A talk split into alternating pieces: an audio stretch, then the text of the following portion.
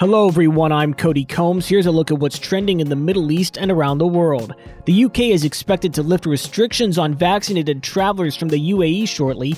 On October 4th, the UAE is to join 17 other countries whose vaccine certificates will be accepted for entry into the UK.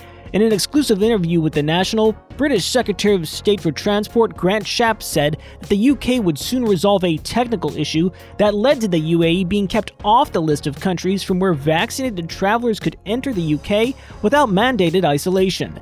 You can check out that full exclusive article at thenationalnews.com.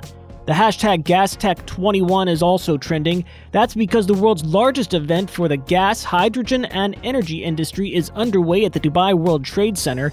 A lot of the focus for this year's event highlights the region's evolving hydrogen industry, with the UAE seeking a leadership position in blue hydrogen as it looks to achieve self sufficiency in natural gas and tap the growing market for low carbon fuel.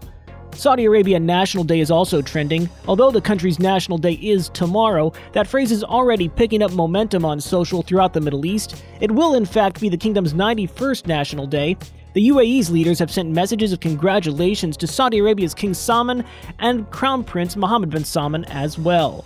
And in the world of internet search, with so much happening at the United Nations General Assembly, Google says it's seeing a spike in searches with various questions related to the gathering, with people asking why does Brazil speak first at the United Nations, where exactly is the UN in New York City, and why is the K pop group BTS at the UN General Assembly.